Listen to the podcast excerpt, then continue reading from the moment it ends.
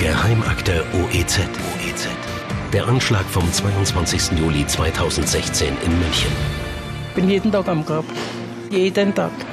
Vielleicht könnte man einen Diensthubschrauber der Merkel bei der Landung angreifen. Es handelte sich nicht um einen Amoklauf, sondern um einen rassistischen, rechtsextremistischen Terroranschlag. Am 22. Juli 2016 ermordete der 18-jährige David Sonboli neun Menschen, fast alle Jugendliche. Sämtliche Opfer waren nicht deutscher Herkunft. Türken, Araber, Sinti. Die Tatwaffe stammt aus dem Dark Web aus einem Netz von Neonazis, Reichsbürgern, Kriminellen. Der Anschlag und wie er überhaupt möglich wurde. Ein Antenne Bayern Podcast von Christoph Lemmer. Folge 6. Der König des Dark Web. Hallo zusammen, hier ist nach längerer Zeit wieder eine neue Folge von Geheimakte OEZ, denn es gibt Neuigkeiten und neue Hintergründe. Es geht um das Dark Web, das dunkle, versteckte Internet, um eine verschlüsselte Handelsplattform, über die jahrelang Waffen aller Art und Drogen aller Art gehandelt wurden in richtig großem Stil. Es ist dieselbe Plattform, über die der OEZ-Mörder seine Pistole mitsamt Munition bekam. Über den Anschlag haben wir in früheren Folgen von Geheimakte OEZ ausführlich berichtet. Wir haben den Attentäter vorgestellt und seine Motive beleuchtet, seine Sehnsucht als Zuwandererkind so deutsch wie möglich zu werden, seinen Namen von Ali auf David zu ändern, Nazi-Gesinnung anzunehmen und sich zu fanatisieren bis hin zu dem mörderischen Anschlag in München. Wir haben terroristische Hintergründe geklärt und mit einem Mann gesprochen, der ebenfalls Waffen gehandelt haben soll und sogar von einem Anschlag auf die Bundeskanzlerin sprach auf derselben Dark Web Plattform. Wir haben den Waffenlieferanten vorgestellt, der ebenfalls auf dieser Internetplattform unterwegs war und wir haben über seinen Prozess in München berichtet und dass er sieben Jahre Gefängnis bekam. Aber jetzt geht es um die Dark Web Plattform selber, über die Spinne im Netz, über den König des Dark Web, wie Ermittler den Mann jahrelang halb bewundernd nannten. Ich habe in den letzten Monaten viele Leute gesprochen und eine Menge Material in die Hände bekommen. Herausgekommen ist die Geschichte über eine jahrelange vergebliche Fahndung, die die Ermittler an den Rand ihrer Nerven brachte und die den König des Dark Web am Ende doch gekriegt haben, weil der einen verhängnisvollen Fehler beging, der ihn in Untersuchungshaft brachte und ab dieser Woche vor Gericht. Hier ist die Geschichte über seine illegale deutschlandweite Handelsplattform, wie er sie aufzog, wie er sie schützte, wie die Ermittler sich an ihm die Zähne ausbissen und auf welch ungewöhnliche Weise sie ihn dann doch verhafteten.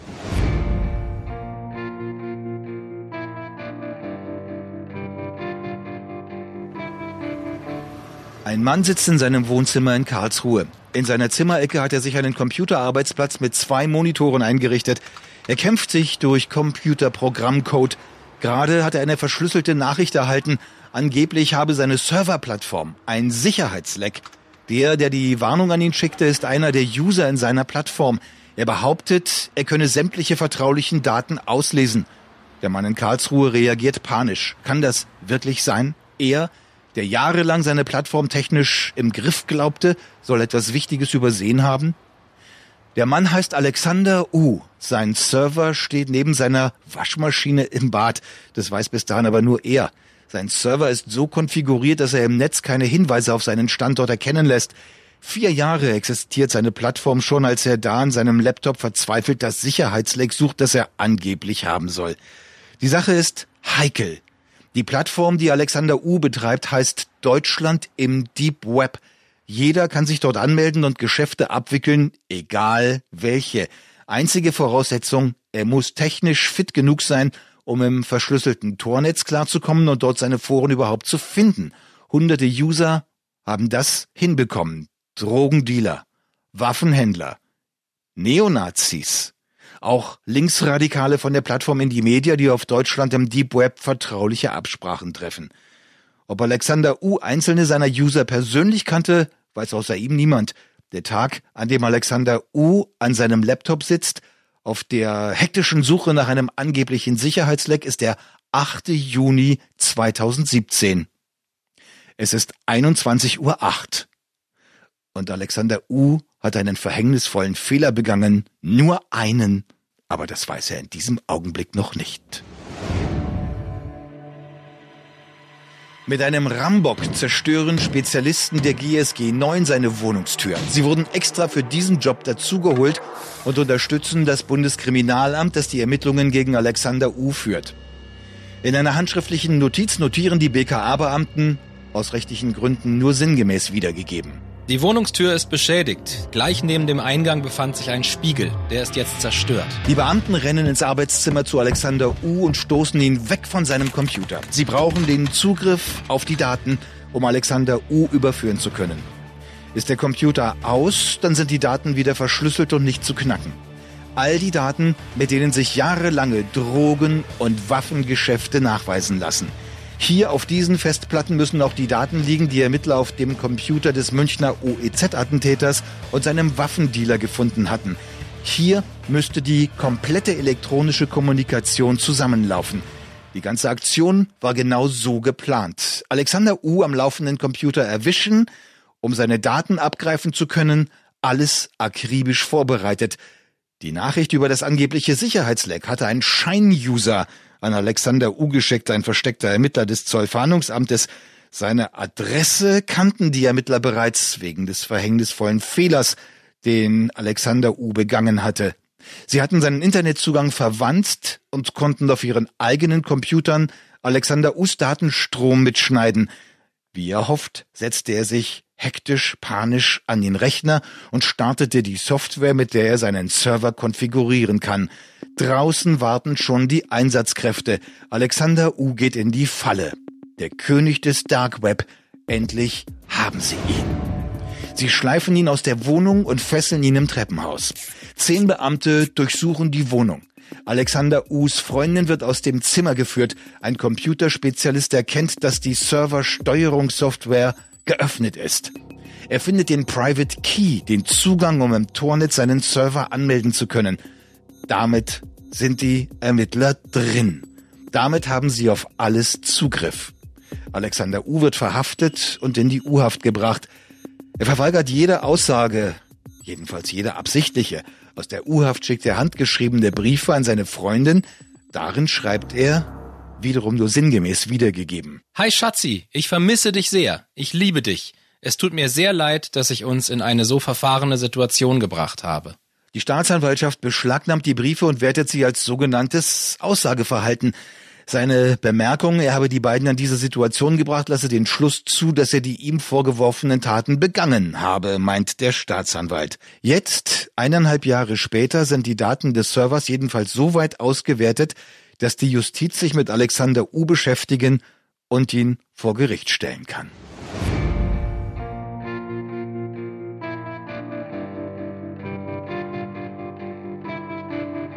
Rückblende August 2013 Die Plattform Deutschland im Deep Web geht ans Netz. Nicht im normalen Internet, sondern im Tornetz.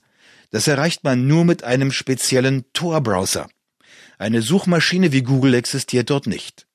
Die Seiten haben oft kryptische Namen. Die Seite Deutschland im Deep Web hat dann noch eine vergleichbar klare Adresse. Sie lautet germanyhusicasex.onion. Die Seite findet nur, wer irgendwoher einen Tipp bekommt. Flüsterpropaganda als einzige Möglichkeit, sie zu finden. Einige hundert User finden sich nach und nach dort ein.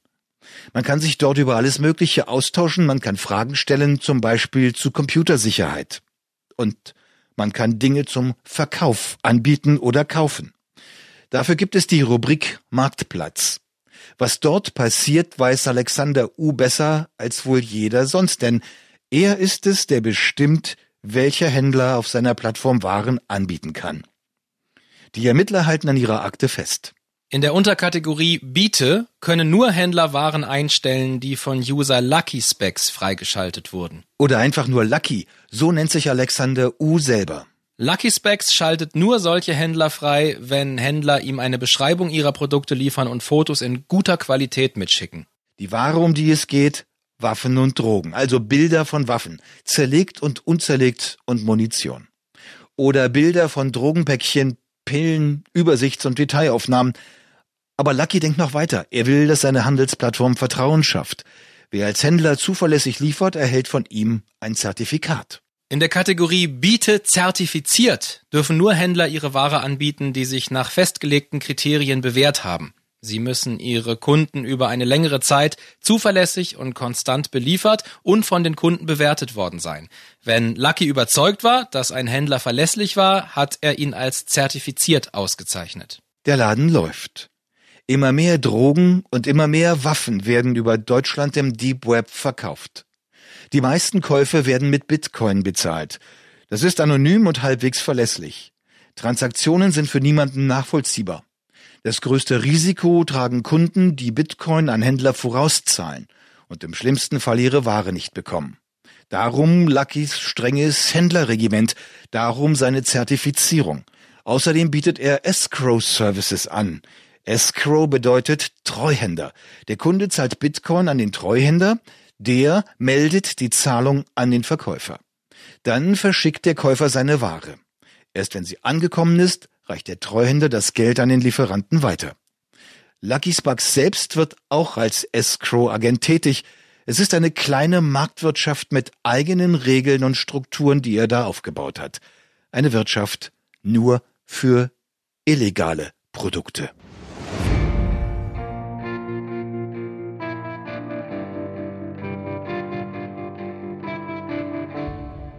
Bald bekommen die Behörden Wind von Deutschland im Deep Web. Die ersten Drogenkäufer werden erwischt und packen aus, wie sie an ihre Ware gekommen sind. Ermittler des Zollfahndungsamtes rufen die Seite auf ihren Computern auf. Sie versuchen, sich in Foren zu registrieren. Vergeblich. Sie versuchen, sich in Admin-Bereiche zu hacken. Vergeblich. Sie beauftragen Experten. Vergeblich. Jahrelang versuchen sie mit technischen Tricks Deutschland im Deep Web zu knacken. Sie schaffen es nicht. Lucky Spucks alias Alexander U ist ihnen überlegen. Alexander U studiert Informatik. Er ist Student und zugleich der König des digitalen Untergrundhandels in Deutschland. Schwer zu sagen, was seine Haupt- und was seine Nebenbeschäftigung ist. Er versteht etwas von seinem Geschäft. Er beobachtet auch genau, wie die User sich auf seiner Plattform verhalten. In seinen Logfiles kann er ihre Browser-Einstellungen nachvollziehen und schreibt diejenigen an, die ihre Sicherheit vernachlässigen. Er gibt Tipps und sorgt dafür, dass auch seine Kundschaft keine Fehler macht. Unter seinem Usernamen Lucky Spucks veröffentlicht er im Forum Anleitungen für das sichere Surfen und Handeln im Dark Web. Dann, so etwa ab Anfang 2015, ändern die Ermittler ihre Strategie. Statt sich mit der Technik zu beschäftigen, machen sie sich an die Käufer und Verkäufer direkt ran. Sie registrieren sich unter falschen Namen im Forum und geben sich zunächst als Kaufinteressenten aus. Einmal geben sie vor, sie seien eine Frau und wollten Drogen kaufen. Leider seien sie finanziell ein bisschen klamm. Aber sie seien bereit, einen Teil des Preises mit sexuellen Gefälligkeiten zu bezahlen. Ein Händler fällt tatsächlich darauf rein. Es kommt zum ersten Mal zu einem Real-Life-Treffen, also einem Treffen im wirklichen Leben, um Ware und Bezahlung auszutauschen. Der Händler wird festgenommen, die Ermittler lassen sich von ihm seine Zugangsdaten geben und übernehmen seinen Account. Auf diese Weise arbeiten sie sich nach und nach durch das Forum.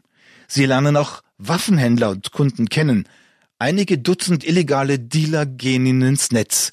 Sie kennen aus dem Forum sogar Rico, den Mann, der dem OEZ-Attentäter die Tatwaffe für seinen Amokmord verkauft. Sie bekommen mit, wie der Attentäter den Kontakt zu Rico anbahnt.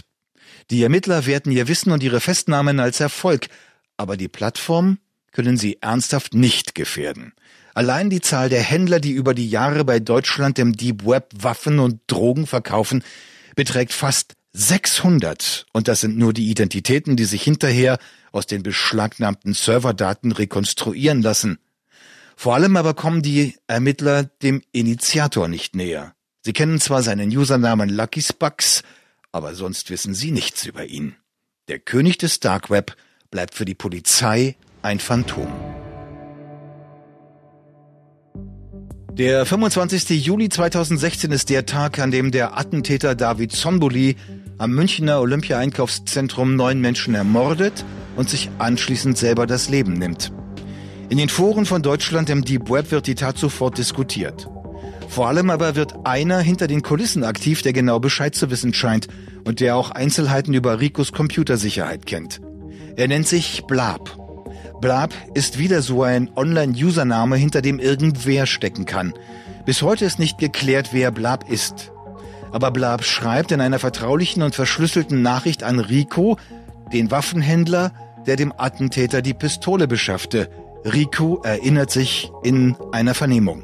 Blab hat sich nach dem Amoklauf in München über Bitmessage bei mir gemeldet und gemeint, dass er wisse, dass ich in die Sache involviert bin. Ich habe ihn gefragt, woher. Er wollte es mir nicht sagen. Aber helfen wollte Blab, damit Rico nicht erwischt werde. Er hat mir eine Gebrauchsanweisung für die Verschlüsselung meines Rechners geschickt und mir Hinweise gegeben, wie ich es am besten hinkriege. Ich habe die Nachricht als Textdatei abgespeichert.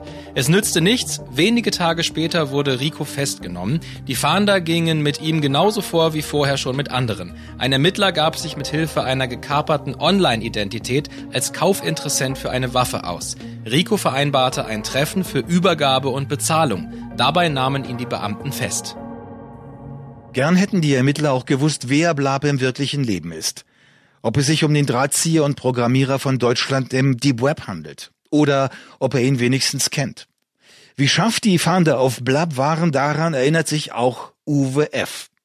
Uwe F. war selber Waffenhändler und Käufer im Forum. Manche halten ihn für Blab, was er aber entschieden bestreitet. Ich habe ihn bei sich zu Hause in Köln getroffen. Also er kannte sich wirklich extrem gut aus. Der hat mir beigebracht, wie man alles verschlüsselt, auch von Hand in der Konsole, nicht nur mit Programmen, sondern dass man wirklich Konsolenbefehle eingibt. Dann so, der hat äh, mir eine umfangreiche Einweisung gegeben. Mit dem Blab hatte ich dann seitdem, also seit November 2015 war das gewesen, bis äh, in äh, Februar, März 2016 hatte ich mit dem täglich Kontakt gehabt. Dann haben wir sehr viel ausgetauscht, war auch ein sehr interessanter Kontakt gewesen, wusste sehr viel, war augenscheinlich sehr intelligent, dann hatten so viele Sachen ausgetauscht, aber der Kontakt riss eben dann nachher ab. Auch Uwe F. steht übrigens immer noch im Visier der Justiz. Er ist derjenige, der über einen Anschlag auf Bundeskanzlerin Angela Merkel sprach. Aber mit Blab kamen die Ermittler nicht weiter. Im Gegenteil, Blab seinerseits hatte das Spiel der Ermittler durchschaut. Er wusste, wessen Accounts in seinem Forum von Fahndern übernommen worden waren. An einen dieser Accounts schickte er Nachrichten, deren Protokolle uns vorliegen. Dabei gab er auch gleich zu erkennen, dass er wisse, mit wem er rede, nämlich mit Ermittlern. Die entscheidenden Passagen wiederum nur sinngemäß wiedergegeben. Hey, ich liege doch richtig, dass ich es hier mit Inspektor Meyer zu tun habe. Dann verspottet er den Ermittler ein bisschen und spricht davon, er habe mitbekommen, welche Leute im Forum in letzter Zeit aufgeflogen seien. Über deren Accounts habe er Nachrichten abgesetzt, um Kontakt zu den Zollfahndern aufzunehmen. Es habe aber niemand geantwortet. Weiter in sinngemäßer Wiedergabe. So langsam mache ich mir wirklich sorgenvolle Gedanken um euch. Warum nutzt ihr die Bitmessage-Konten der Gebasteten nicht mehr? Dann lässt er ein bisschen Insiderwissen über den festgenommenen Rico durchblicken. Seid ihr so unterbelichtet, dass ihr Ricos Windows 10 PC nicht cracken könnt? Rico hat einen Tor-Browser, Bitmessage und PGP auf einem unverschlüsselten Speicher gesichert. Die Festplatten seines alten Computers hat er formatiert und dann mit Eraser 5.8.8 gelöscht, was meiner Meinung nach nicht ausreicht. Habt ihr das etwa nicht selber gemerkt? Und habt ihr etwa auch nicht mitgekriegt, dass ich zu Rico noch Kontakt hatte, bevor er gebastelt wurde? Ihr müsstet mitgelesen haben, dass ich Rico noch vor euch gewarnt habe, was er natürlich nicht ernst nahm. Dann wird Blab konkret und unterbreitet dem Ermittler Erich Hartmann alias Zollfahnder Meier ein gut klingendes Angebot. Auch das dürfen wir nur sinngemäß wiedergeben. Ihr hättet den Amoklauf von München verhindern können, wenn ihr euch mit mir zusammengetan hättet. Ich bin eine der zentralen Figuren des Dark Web im deutschsprachigen Raum. Darum kenne er nicht nur die kleinen Fische, sondern auch die großen Haie hinter den Deals. Ich habe Zugang zu diesen Leuten. Ich weiß, wer kauft und verkauft. Im Augenblick werden auch gerade mehrere größere Deals geplant. Ich berate im Dark Web eine Gruppe sehr übler Typen, die Böses im Schilde führen. Das, was die vorhaben, würde den Amoklauf von München in den Schatten stellen. Ich biete euch Informationen an, mit denen ihr diese Leute kriegen könnt. Das freilich sollte etwas kosten. Als Vorschuss sollten die Ermittler fünf Bitcoin bezahlen, seinerzeit etwa 3000 Euro, heute mehrere 10.000 Euro. Zollinspektor Meyer bespricht die Sache mit seinen Vorgesetzten und macht Blab dann in seiner Antwort keine großen Hoffnungen auf ein Geschäft. Auch die Antwort der Ermittler liegt uns vor Auch sie dürfen wir aus rechtlichen Gründen nur sinngemäß wiedergeben. Also grundsätzlich gilt, erst bekommen wir die Info, dann das Ergebnis und erst dann bezahlen wir. So funktioniert das aber nur, wenn beide Seiten sich kennen. Das ist in deinem Fall momentan also ausgeschlossen. Alternative, du bringst uns ein Bauernopfer, um zu beweisen, dass du wirklich was hast. Darauf antwortete Blab dann nicht mehr. Der Kontakt riss ab. Die Ermittler hörten nichts mehr von ihm und, schlimmer noch, sie steckten fest in ihrer Sackgasse. Sie erwischten zwar hier und da mal einen Händler oder einen Kunden, aber sie hatten keine Spur auf den Macher und Drahtzieher. Auf den Mann, der Deutschland im Deep Web betrieb. Wie kriegte der das bloß hin? Wovon lebte der? Woher hatte er seine exzellenten Computerkenntnisse, mit denen er die Behörden auf Distanz hielt? Wer war der Administrator Lucky Spucks? Und sind Lucky Spucks und Blab in Wahrheit ein und dieselbe Person?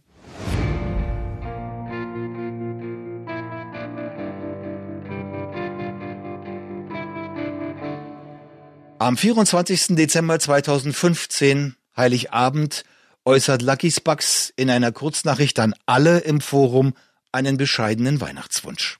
Leider sind meine Kosten in der letzten Zeit enorm angestiegen. Ich musste meinen Server ausbauen und viel Geld investieren, um euren Traffic bewältigen zu können. Auch meine Stromrechnung ist in letzter Zeit immens. Es wäre nett, wenn ihr mir mit einer Spende weiterhelft. Dazu verlinkt er die Adresse seines Bitcoin-Wallets, also seines virtuellen Bitcoin-Portemonnaies, in das jeder anonym und ohne Rückverfolgungsmöglichkeit Geld an ihn einzahlen kann. Derselbe Bezahlweg, der ohnehin der populärste war bei Deutschland im Deep Web, Anonym und sicher nicht zurückverfolgbar, dachte er und beging genau an dieser Stelle seinen einzigen, aber entscheidenden Fehler. Die Technik, hinter der die Internetwährung Bitcoin funktioniert, nennt sich Blockchain. Sie ist technisch sehr kompliziert und ermöglicht Folgendes. Man kann eine Transaktion damit ausführen, die beim Absender und beim Empfänger zuverlässig protokolliert wird die nicht rückgängig gemacht werden kann und die durch Algorithmen abgesichert wird. Absender und Empfänger müssen sich nicht kennen. Der Absender muss nur die Adresse des Empfängerportemonnaies kennen. Das Dumme dabei ist zumeist nur, für Bitcoin kann man im Laden an der Ecke leider nichts kaufen. Will man seine Bitcoin zu Euro machen, also zu verwertbarem Geld, dann muss man sie tauschen. Dafür gibt es im Internet digitale Wechselstuben. Man schickt per Blockchain von seiner Bitcoin-Wallet oder von seinem Bitcoin-Konto Geld an die digitale Wechselstube. Die tauscht die Bitcoin in Euros um und überweist die Euros auf ein stinknormales Bankkonto. Alexander U hätte darauf kommen können. Als er seinen Spendenaufruf ins Forum einstellte, da lasen den natürlich auch die verdeckten Ermittler. Er wusste ja, dass die einige seiner User und deren Accounts übernommen hatten. Und dann kam eins zum anderen. In der Akte heißt es, sinngemäß wiedergegeben, das Polizeipräsidium Offenburg hat Blockchain-Ermittlungen durchgeführt und festgestellt, dass Gelder von der Wallet an eine bestimmte Bitcoin-Wechselstube transferiert wurden. Bei dieser Wechselstube konnten wir den Namen des registrierten Kontoinhabers in Erfahrung bringen. Es handelt sich um... Und hier folgte der Name Alexander U als Klarname mitsamt seiner Kontonummer seiner Adresse in Karlsruhe, seiner Handynummer, seiner E-Mail-Adresse, seines Geburtstags und seines Geburtsorts. Jahrelang jagten ihn die Behörden, jahrelang bekamen sie ihn nicht zu fassen, den König des Dark Webs und jetzt das. Mit einem Mal, im Grund nur mit einer simplen Datenbankabfrage, war der Mann quasi nackig. Der Rest war dann Routine. Die Überlegung, ihn bei eingeschaltetem Computer in seiner Wohnung festzunehmen, um dann auch gleich alle Zugangs- und Verschlüsselungsdaten abzugreifen die Planung des Einsatzes, die Kontaktaufnahme zu den ganz harten Jungs der GSG 9, die die Wohnungstür zerlegten und den Garderobenspiegel gleich mit, damit es schnell ging und Alexander U keine Chance hatte, seinen Computer abzuschalten. Polizeiliches Handwerk. In dieser Woche beginnt der Prozess gegen Alexander U. Wenn alles glatt läuft, dann könnte ein Urteil noch dieses Jahr fallen. Die Anklage lautet auf Beihilfe zu Betäubungsmitteldelikten, nicht etwa Beihilfe zum Waffenhandel dafür gibt's vielleicht noch ein paar Monate obendrauf, sondern Beihilfe zu Betäubungsmitteldelikten, weil da kurioserweise das höhere Strafmaß fällig wird. Wie viel Alexander U bekommen wird, ist trotzdem schwer vorauszusagen. Sieben oder acht Jahre vielleicht könnten es werden. Und ob der Prozess wie geplant mit wenigen Tagen über die Bühne geht, ist auch offen. Denn manches fehlt in der Akte und damit auch in den Ermittlungen. Was wusste Alexander U über die Straftaten seiner Kunden? Was wusste er über den Amok-Anschlag am OEZ? Und vor allem, wann? Und kannte Alexander U auch die Verbindungen zwischen dem OEZ-Attentäter und einem Amok-Mörder in den USA? Und bekam Alexander U womöglich mit, dass Ermittler schon vorher über die Pläne des Münchner Attentäters Bescheid wussten? Der Prozess in Karlsruhe könnte auch spannend werden. Der Spendenaufruf, der den Ermittlern den entscheidenden Hinweis brachte, war immerhin in Maßen auch erfolgreich. Aus den Daten der Bitcoin-Wechselstube geht hervor, dass Alexander U Bitcoin im Wert von über 26.000 Euro umtauschte und auf sein Konto überweisen ließ. Ob er noch weitere Bitcoin-Bestände besitzt, die er nicht in Euro umtauscht, ist unbekannt. Bisher. Wir bleiben dran. Und wir verfolgen den Prozess. Geheimakte OEZ. OEZ. Der Anschlag vom 22. Juli 2016 in München. Bin jeden Tag am Grab. Jeden Tag. Vielleicht könnte man einen Diensthubschrauber der Merkel bei der Landung angreifen. Es handelte sich nicht um einen Amoklauf, sondern um einen rassistischen, rechtsextremistischen Terroranschlag. Ein Podcast von Antenne Bayern.